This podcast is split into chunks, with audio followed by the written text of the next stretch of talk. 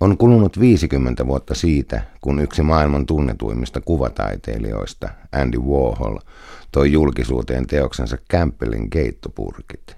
Teos koostui 32 Campbellin keittopurkista tehdystä maalauksesta.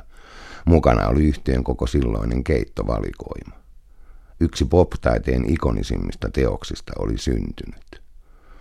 Myöhemmin Warhol vielä varjoi keittopurkkiteemaansa monin tavoin.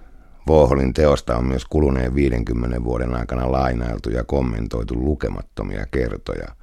Jopa suomalaista jalostajan hernekeittopurkkia on käytetty Warholin tavoin taiteen lähteen. Nyt on kehä kuitenkin kiertynyt oikein kunnolla umpeen, kun edelleenkin toimiva Campbell Soup Company on juuri päästänyt julkisuuteen uuden keittosarjan – neljä keittolajia, joissa on Voholin teosta kunnioittava etiketti ja mukana myös Voholin lause, pop-taide on kaikkia varten. Ihan kaikkia varten keitot eivät kuitenkaan ole. Purkeista on tehty rajoitettu painos, joka on myös myynnissä vain vähän aikaa. Itse keitto on edelleen halpaa, 75 senttiä purkki, mutta kapitalisminsa osaavat asiakkaat ovat jo ehtineet asialle – Nettihuutokaupoissa purkkisarja on myyty jo 50 dollarin hintaan. Vallankumous syö aina lapsensa. Olen jo vuosia kerännyt virolaisia vinyylilevyjä.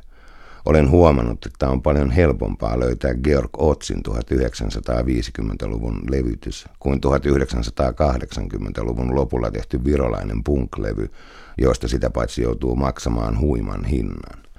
Esimerkiksi Villu Tammen luotsaaman JMKE-yhteen Suomessa tehdystä esikoisalbumista Kylmälle maalle saa pulittaa levydivarissa jo 100 euroa. Ja kyseessä on kuitenkin juuri se musiikin laji, joka syntyessään edusti kaikkein epäkaupallisinta ja kapinallisinta kulttuuria. Saksalainen filosofi Walter Benjamin on tullut kuuluisaksi sitä ajatuksesta, että mekaanisen monistettavuuden aikakaudella taideteos menettää auransa. Tekniikka ikään kuin irrottaa teoksen perinneyhteyksistään, jolloin sen ainutkertainen olemassaolo muuttuu monistamisen avulla lukemattomiksi kopioiksi. Tätä ajatusta taidehistorioitsijoilla ja tutkijoilla on ollut tapana monistaa mantran tavoin omissa kirjoituksissaan. Ja kuinka perusteellisen väärässä Benjamin olikaan.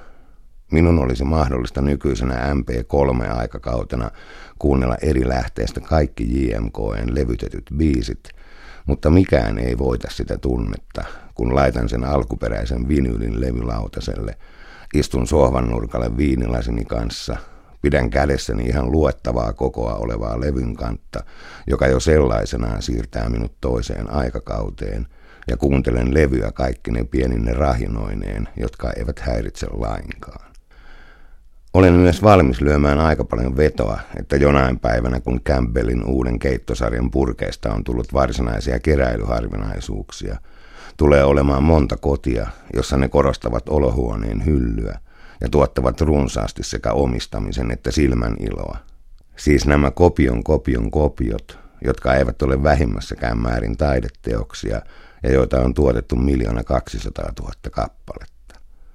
Vastoin Benjaminin ajatusta Mekaaninen monistettavuus ei siis tuhoa teoksen auraa. Se ei tuhoa edes sellaisen objektin auraa, joka ei ole varsinainen taideteos. Ihminen on yksinkertaisesti niin fetisistinen luonteeltaan, että miltei mistä tahansa mekaanisesti monistettavasta asiasta voi tulla suoranaisen palvonnan tai ainakin esteettisen suhtautumisen kohde, jonka aura on uskomattoman voimakas. Muistan esimerkiksi sen hetken, kun viime kesänä näin itävirolaisessa Narvan kaupungissa antiikkiliikkeen hyllyllä 1950-luvun bakeliittisen Moskvits-radion. Minun oli pakko saada se hyllyyni, vaikka se toimii vain taajuuksilla, jotka eivät nykyään ole edes käytössä.